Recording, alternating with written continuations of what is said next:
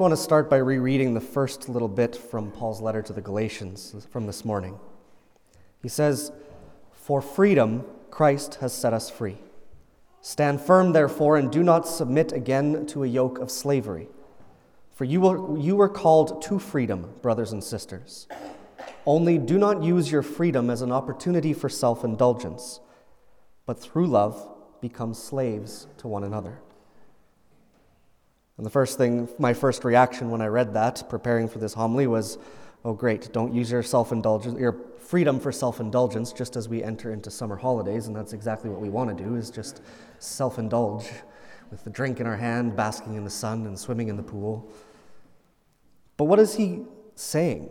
He starts by saying, For freedom Christ has set us free, and then he says, Become slaves for one another. So, what is it, freedom or slavery? How can it be both? What is he telling us that is offered to us in our faith in Christ Jesus? Well, first, what does Jesus set us free from? He sets us free from sin and death. And so, why does he warn us not to use our freedom for self indulgence? Because he's warning us against the temptation of using our freedom for ourselves, for our own self determination. And the value of freedom nowadays is very high. This freedom of choice, this freedom of expression. It's a very high value in our society, but that freedom is all about self determination. It's all about how I get to establish myself in the way that I want to. And I think what St. Paul is warning us of is that the more that we use freedom for our own self determination, the more we alienate ourselves from others. And we end up attaching ourselves to things. What he's telling us is that we are supposed to detach ourselves from the slavery to things so we can make ourselves slaves to each other out of our freedom. What does that look like? Well, in our first reading, the prophet Elisha Elijah comes to Elisha and says, I want you to follow me. I want you to be my disciple. I want, you to, I want to prepare you to be the next prophet of Israel. And Elisha's got 12 oxen, 12 oxes as his property in the land that goes with, with it. And what does he do? He goes back, kills all 12 oxen, boils their flesh, and gives it away. What is he doing? He's making sure he has nothing to go back to. He gets rid of everything that he owns so that he can freely follow Elijah moving forward. How many of us, if our houses burnt down, could just go, okay, let's move on? And how many of us, it would be devastating for what we would lose in that house fire because we are attached to those things and the comfort or the memory that it brings for us. But do we really need those things? And the same thing in the gospel. It seems harsh what Jesus is saying to these people who seem to want to follow him. But what he's telling them is Are you free enough to let go of what is at home to come and follow me? Because it sounds harsh, but when we hear of the calling of the apostles, Peter, James, and John, and Andrew leave their nets and their boats and their father and get up and follow Jesus. They have the freedom to let go of those things in order to enter into that relationship with Jesus. And the people in the gospel today struggle to leave those things behind.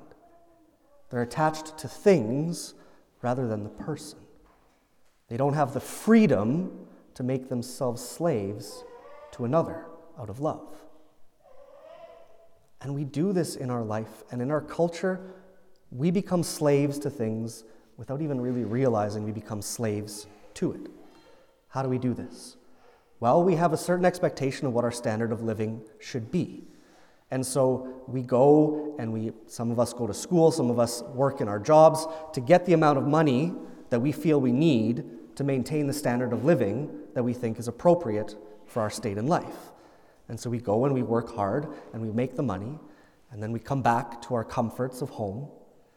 But then the more that we work, the less time we have for other people. And so the time off that we have, We want to maximize what we do with that time. And so we look for the best and the greatest thing that we could do with that time because just sitting around at home with other people, that's not good enough in the short amount of time that we have. So we spend more money to have bigger experiences. But we might not have made enough money in the work that we did, so we use our credit card to pay for it. And now we have to pay off our credit card and we have to work harder to make the money that we need, and we get become slaves to the job and slaves to the money, and we have less and less time for people. We're caught in that because our culture pushes us into that. Sometimes we become slaves unwillingly because it's the expectation of our employer. But a lot of us are slaves to it. And the more that we become slaves to that job, to money, to the comforts that we feel that we need in our life, the more that they get in the way of our relationships with others. They always do. They always do. This freedom for the sake of self indulgence will always get in the way of our ability to love others. Just this week, we had two young men in our diocese ordained deacons, the last step towards the priesthood. And one of the things that happens in the rite of ordination for deacons, and then it's repeated again at priesthood, is that they take a promise of obedience. And so they come forward to the archbishop and kneel before him, and they stick out their hands kind of in a form of prayer, and the bishop wraps his hands around them and then asks them, Do you promise respect and obedience to me and to my successors? Now, a lot of people hearing that and looking at that, why would you place, why would you give obedience to another human being? How is that a good thing that takes away your freedom to choose and make your life what you think it should be? But what obedience is for us in the church is this slavery to others out of love. That the man who takes this promise of obedience at the diaconate and at the priesthood is saying, in love, I make myself obedient to you, Archbishop, because I want to serve the church and all of God's people. And this promise of obedience is intended to pull the priest away from attachment to things in this life so he can serve God's people. So he doesn't get preoccupied with his next vacation and with the next thing that he needs to purchase, but he becomes obedient for the sake of love. Now, married couples, you don't make a promise of obedience on your wedding day, but you kind of do. When you say, I promise to be faithful to you in good times and in bad, in sickness and in health, to love you, to honor you all the days of my life, you are enslaving yourself to this person in these vows. Good times and bad, sickness and health, to love and honor until the end. Out of love, you are willingly making yourself a slave to your spouse in obedience. Because when we have the freedom from things, we can make our slaves out of love. We can make ourselves slaves out of love. And this is what St. Paul is inviting us to because what are the two primary causes of divorce?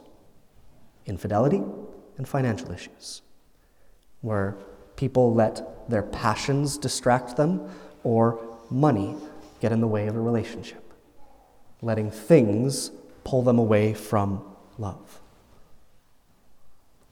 This is what St. Paul is warning us about.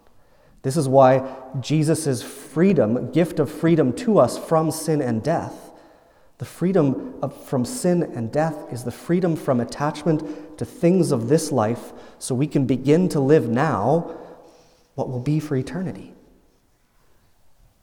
which is love, because God is love.